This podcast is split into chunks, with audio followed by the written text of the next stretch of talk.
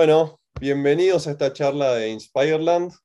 Eh, la verdad, con mucho entusiasmo. Hoy vamos a tener un invitado muy, muy especial. Eh, me presento primero que nada. Mi nombre es Alejandro Spinelli. Estoy trabajando en Cloud Gaia, encargado de todo el área de capacitaciones y, también todo lo que es Cloud Gaia Academy, una iniciativa nueva que estamos lanzando para poder eh, básicamente empezar a formar gente en el ecosistema de Salesforce particularmente. Y, bueno, acá lo tenemos a, Aldo Fernández, que casualmente justo acabamos de darnos cuenta que nos conocimos en el 2014 en un evento de Dreamforce. Eh, y bueno, después de siete años acá nos reencontramos eh, justo en este evento que la verdad que es, que es un espectáculo, así que bienvenido Aldo. Bueno, muchas gracias, muchas gracias Ale. La verdad que eh, para mí es un gusto enorme poder estar eh, en este evento que, sé que es tan importante para, para, la región y para el desarrollo en sí de, todas las tecnologías que manejamos.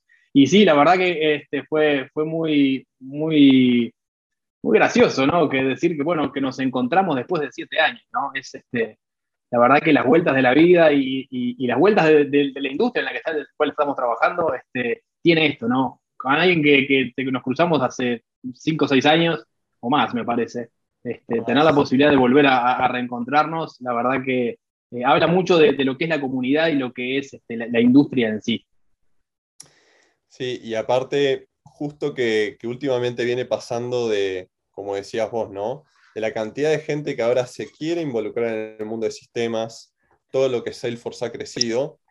Y lo gracioso que charlábamos que en aquel momento eh, digamos, cuando todo estaba arrancando, nosotros estábamos que, bueno, teníamos la certificación de developer, estábamos buscando la parte de cómo encaminar el camino de arquitectura y viendo hoy en día todo lo que, todo lo que evolucionó Salesforce, todo lo que evolucionaste vos en tu carrera, Aldo, creo que es justo casos espectaculares para poder empezar a, a mostrar, justamente a inspirar a diferente gente de todo lo que se puede lograr y todo lo que se puede crecer, ¿no?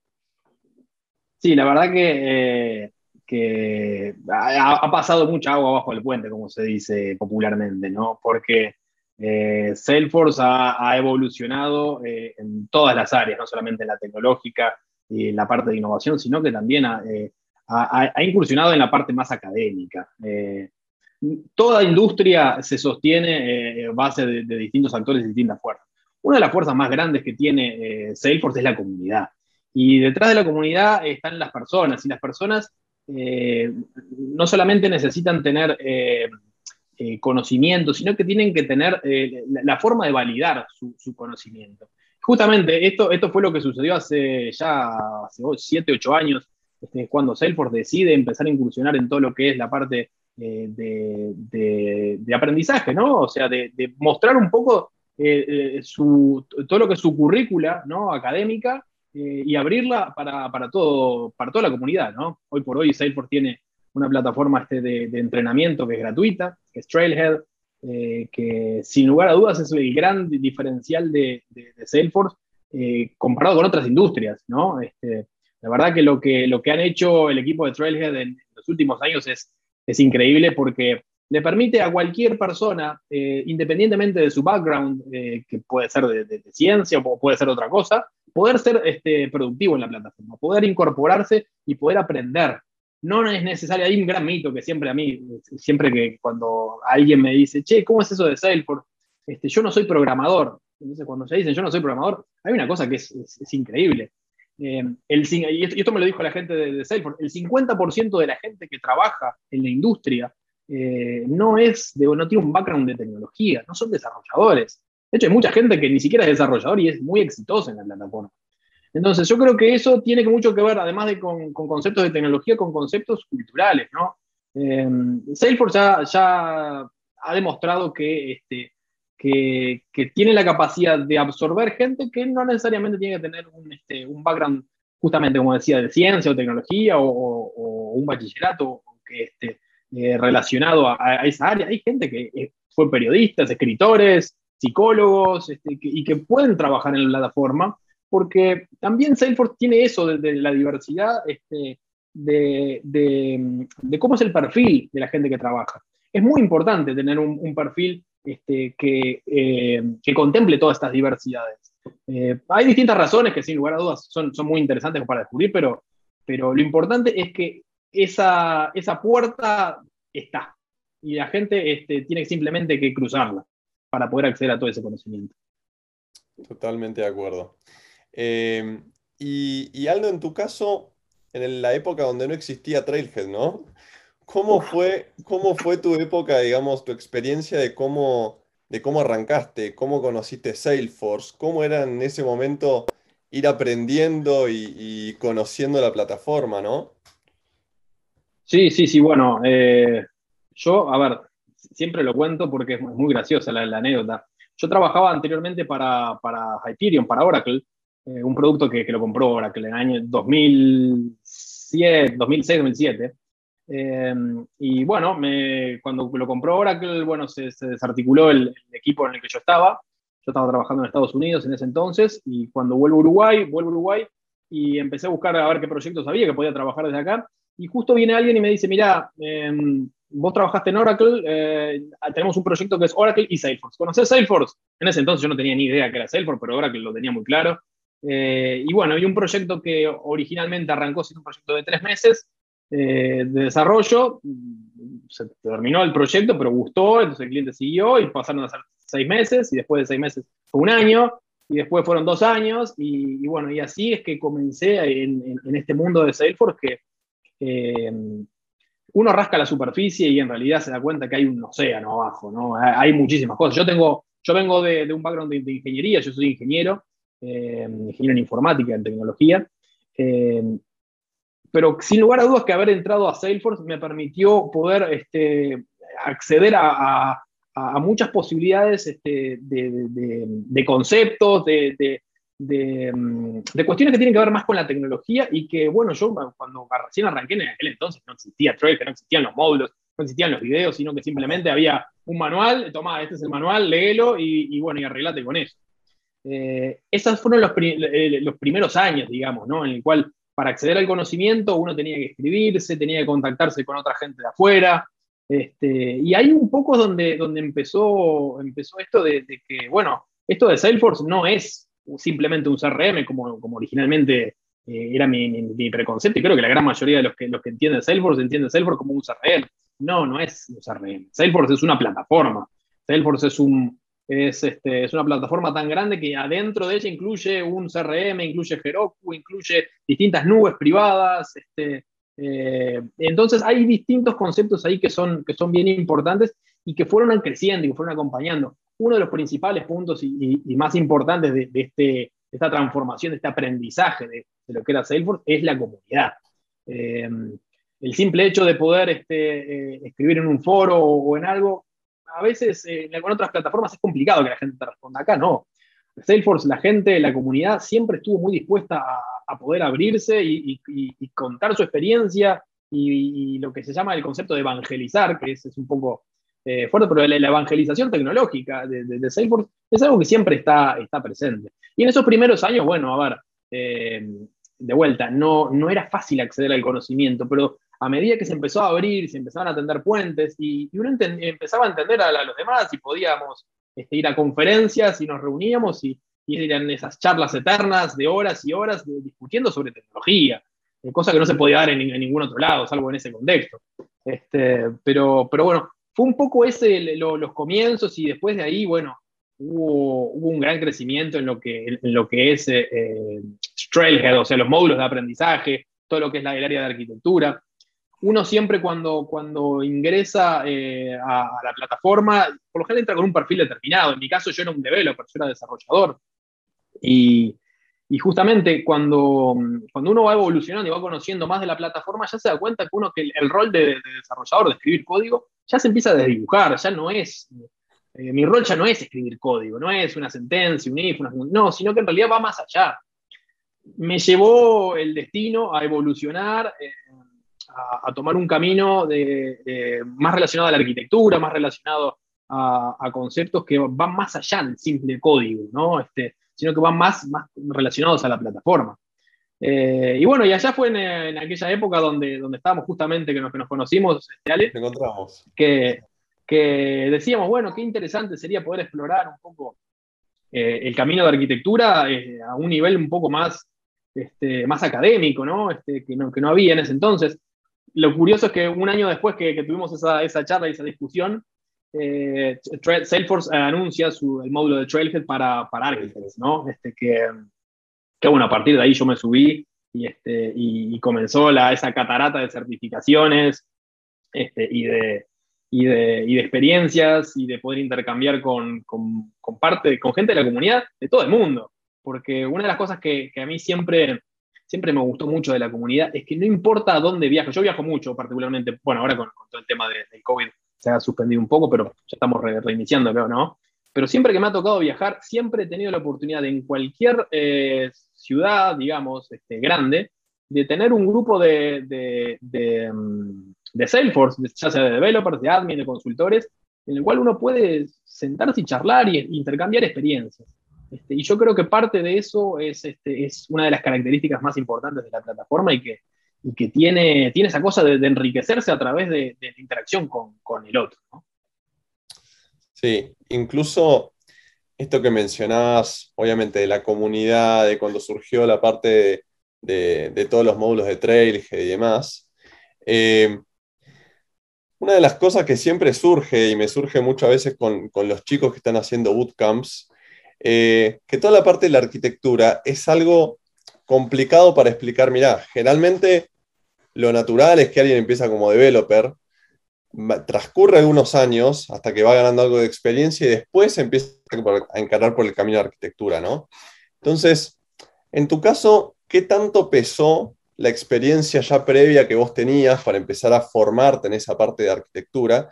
Incluso también todas estas certificaciones, que bien como decías y, veíamos en aquel momento, antes no había paso intermedio, era una certificación de Technical Architect que nadie sabía cómo se hacía y parecía imposible. Y empezaron a surgir estas intermedias de Application Architect, System Architect, eh, que por lo menos te dan una guía de por dónde ir. Pero la gran pregunta que, ¿qué tanto pesa toda la experiencia que uno va ganando, experiencia previa, para poder encarrilarte por ese camino, no? Bien, buena pregunta. Em, sin lugar a dudas que, la experiencia que, uno va acumulando, no importa cuál sea, siempre, siempre en algún momento en el camino va, a eh, siempre está la anécdota de Steve Jobs que, cuenta cómo, cómo, en sus clases originales de diseño aprendió a hacer el font para, para el sistema de, de, la MacBook este, de OS X, ¿no?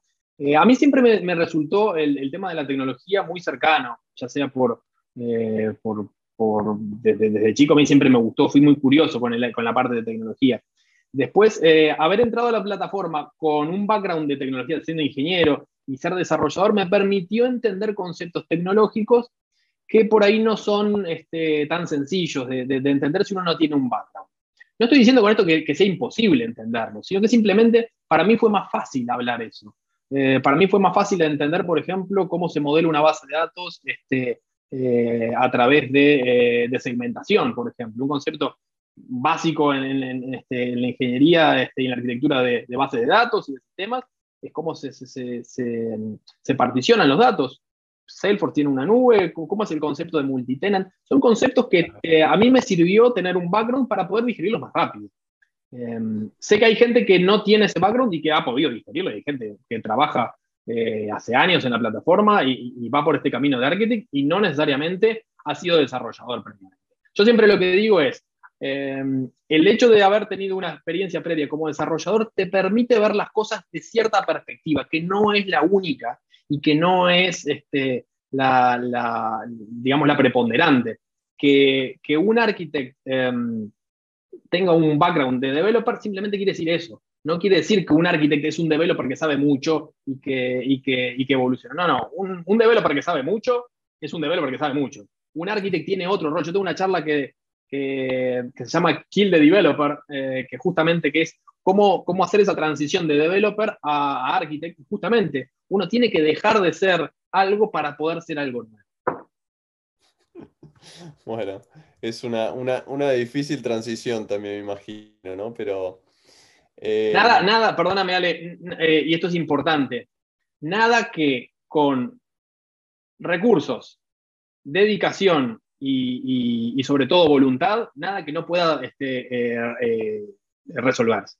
O sea, cuando digo con, recursos es este, acceder a, los cursos, acceder al, material, de, dedicación en el sentido de que uno tiene que ponerse a trabajar, o sea, uno, como todos, si uno no estudia, no puede avanzar. Y después lo otro te tiene que gustar, o sea, uno tiene que tener ganas este, de poder trascender y ir más allá de lo que, de lo que simplemente la, la, plataforma o, el, el, libro que uno está estudiando te puede ofrecer. Totalmente. Pero aparte, una, yo, yo, lo que creo una de las ventajas que siempre menciono que tiene Salesforce, para alguien que no viene del mundo de sistemas, me parece que es una plataforma espectacular para arrancar, porque por un lado es verdad lo que vos decías, hay ciertos conceptos o muchas cosas que si vos ya venís de una carrera de sistemas, te es más fácil adoptarlos. Pero por otro lado, Salesforce tiene la particularidad que hay muchas capas de las que te abstrae. Entonces es muchísimo más simple poder aprender de cero sin tener que tener un conocimiento técnico tan profundo, ¿no? Sí, sí, a ver, eh, eh, eso es, creo que es uno de los grandes este, eh, pilares de por cuál Salesforce es tan exitoso. Salesforce logra justamente a través de, conceptos técnicos profundos, pesados, multitenancy, eh, la segmentación de bases de datos, la seguridad. Hay un montón de conceptos que son muy complejos, pero que Salesforce logra reducirlos eh, a, algo muy simple de entender porque logra abstraer. Yo uno no necesita saber cómo programar una base de datos o cómo realizar este, un modelo de, entidad-relación, sino en realidad tiene objetos y crea los campos y crea relaciones entre ellos sin necesidad de tener que, pelearse con ninguna base de datos específica.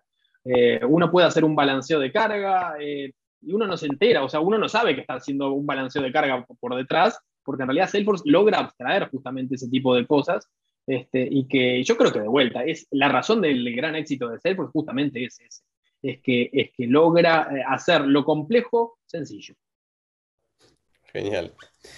Eh, Aldo, y después por otro lado, si, si nos puedes contar un poco qué tipo o qué, o qué puertas, qué diferentes puertas te fue abriendo el, mundo de Salesforce, el mundo de sistemas en general. Eh, porque un poco antes me habías contado un poco desde, desde viajes, proyectos específicos donde has laburado. ¿Cuáles son las eh, cosas así más interesantes que te han pasado? Es, eh, es mira, yo arranqué en Salesforce hace en el 2000, 2008. En el 2008, o sea, hace ya una banda de tiempo, ¿no? Este, pero antes, si... antes de que exista Visual Force, que creo que se salió por esa época. No, estamos, estamos ahí, ¿eh? estamos en esa época. Este, en esa época las Visual Force Page se escribían en online, en, el navegador, no, no, había forma de, de, acuerdo. un editor. Este, pero eh, yo hace poquito tuve una, una charla con, con, una, con, un grupo de estudiantes en la Universidad de México, em, que justamente les conté que ellos estaban iniciando en, en este camino. Y yo una de las cosas que les decía era si hace 10, 12 años atrás me hubiesen dicho que, que, iba a recorrer todo el camino que, que, recorrí, iba a tener la posibilidad de trabajar en proyectos este, que parecían de ciencia ficción, yo no lo creía.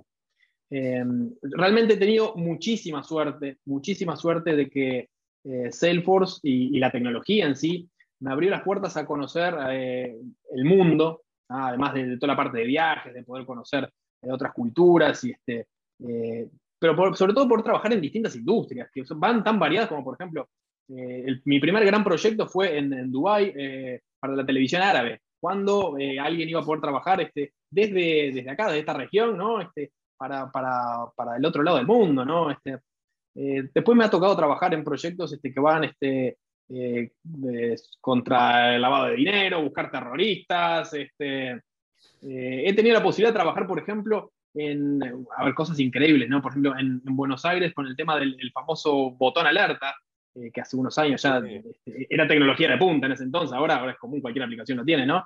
Pero este, trabajar para el 911 en Argentina, eh, trabajar en, en, Estados Unidos en industrias como industrias petroleras, ahora, por ejemplo, estoy trabajando en la industria legal, eh, y tener la posibilidad de estar expuesto a un montón de, de, de cuestiones que, que son comunes a todos, o sea, todos los sistemas este, necesitan tener este, determinadas características, pero, eh, pero de vuelta, eh, las posibilidades que se dan con Salesforce, yo no sé si se dan en otra, en otra, en otra tecnología, en otra industria.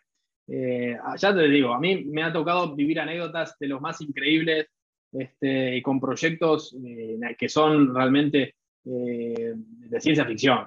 Este, que, pero que bueno, que por suerte la tecnología me ha abierto esas puertas y, y, las oportunidades están, como siempre digo, es, un tema de, de, parte. O sea, por un lado hay una empresa que necesita una, un, este, un, un, servicio determinado, alguien que le pueda construir, alguien que le pueda bajar una realidad, como muchas veces, a ver, yo uno, de mis grandes logros, siempre, siempre lo cuento, ¿no? Este, es haber diseñado un sistema de, de, integración de datos en una servilleta sentado en Central Park comiendo un hot dog con, el cliente. Este, y bueno, y esa servilleta que todavía la debo tener en algún lugar, este, es lo que hoy por hoy es un sistema súper avanzado este de, de, para la industria legal. Entonces, tener ese, ese tipo de cosas, este, eh, poder capturar una idea o poder que alguien te cuente una idea y diga, mira, esto con Salesforce se hace así, así, así. Y, este, y justamente el, lo bueno de todo esto es que las ideas van a existir siempre y van a estar para aparecer siempre frescas, siempre van a ir con una nueva idea. Pero implementarla, esa es la parte que es interesante. Salesforce tiene muchas herramientas que permiten implementar esas ideas que antes parecían, uh, no, crear esto puede llevarnos años, puede llevar este, meses en, diseñarlo. Bueno, con Salesforce, la ventaja que tiene Salesforce es que el time to market es muy chico, porque por justamente esto que venimos diciendo, que, mm, que Salesforce logra eh, dar la ilusión de que las cosas complicadas son simples de hacer. Entonces, justamente a, través de, la plataforma y todas las, herramientas tecnológicas que, incluyen, es que uno puede reducir los tiempos este, de, crear un producto y, de poder eh, eh, iterar sobre él y poder mostrarlo. Por eso yo creo que eh, las personas que están, están en la duda, que sí, que no, o no saben, no están muy, muy claros si Salesforce es el lugar correcto, yo lo único que les puedo decir es que no me crean, desconfíen, simplemente métanse eh, aprender la plataforma y dejen que, que, mm, que, la carrera que sea guiada por justamente por, por, este, por la plataforma y por las oportunidades que van a encontrar. Créanme que van a tener eh, sorpresas y van a tener proyectos que, que, lo, van a, lo van a marcar y van a, van a recordar durante muchos, muchos años. Eh, coincido 100%, ¿eh? no. totalmente. bueno, Aldo, y tengo una última pregunta con toda esta situación particular de la pandemia, ¿no? Eh, sabemos que estamos viviendo, eh, y sabemos que todo el mundo IT, informático, Salesforce también no fue la excepción, ha crecido a niveles, pero inimaginables en todo este último tiempo. ¿Cómo, cómo ha sido tu experiencia en ese caso? Y también cómo crees que, que se viene lo próximo, ¿no? ¿Cómo va a ser a partir de ahora con toda esta situación post pandemia, digamos? Bueno, eh, sí, lamentablemente la, la, pandemia eh, nos cambió directamente, o sea, no, no, no estoy descubriendo nada nuevo, nos cambió como, como, como, como seres humanos, ¿no? Este, como, como sociedad. Eh, la tecnología también fue, fue modificada por todo esto. ¿Por qué quiere decir esto? Nosotros en, en, nuestra industria particularmente hay cosas que ahora que son moneda corriente, que para nosotros ya hace tiempo que veníamos trabajando. Trabajo remoto, eh, trabajo con sistemas en la nube, integración de sistemas diversos. Eh, yo creo que todo eso, sin lugar a dudas, que ya lo teníamos. no, es que fuera nuevo para nosotros, sino que en realidad, eh, yo siempre digo, la pandemia fue un gran catalizador ¿ah? este, en, mucho, de, lo que quiere decir acelerar procesos.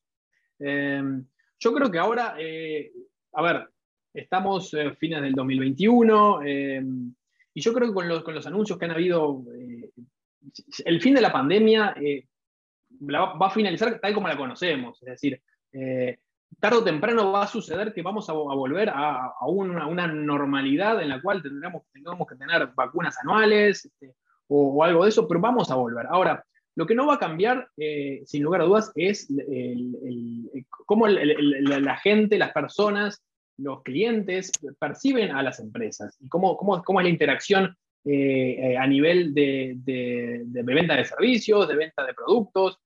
Ya a nadie se le ocurre, por ejemplo, este, si va a pedir una pizza o, va a pedir algo, llamar por teléfono a alguien, ¿no? Directamente, baja la aplicación, hace el, pedido, no, interactúa con nadie y mágicamente eh, a los 30 o 40 minutos, si, si, es que el cadete está todo en orden, va a llegar a la puerta de tu casa una pizza tal cual la pediste. Entonces, yo creo que eh, esa misma analogía se puede trasladar a, distintas, distintas áreas. Ya, por ejemplo, eh, a muy pocas personas se le ocurriría ir a un banco a hacer un trámite, salvo que realmente tenga que hacerlo. Este, vos me dirás, bueno, pero ¿cómo, ¿cómo se firma ahora? Bueno, ahora ya existe tecnologías de, firmas digitales hace, hace años, y ahora en, acá en la región de Latinoamérica está como, eh, además de que está legalizado el tema de, de, las firmas digitales, eh, ya está como, la sociedad ya está más preparada para todo esto.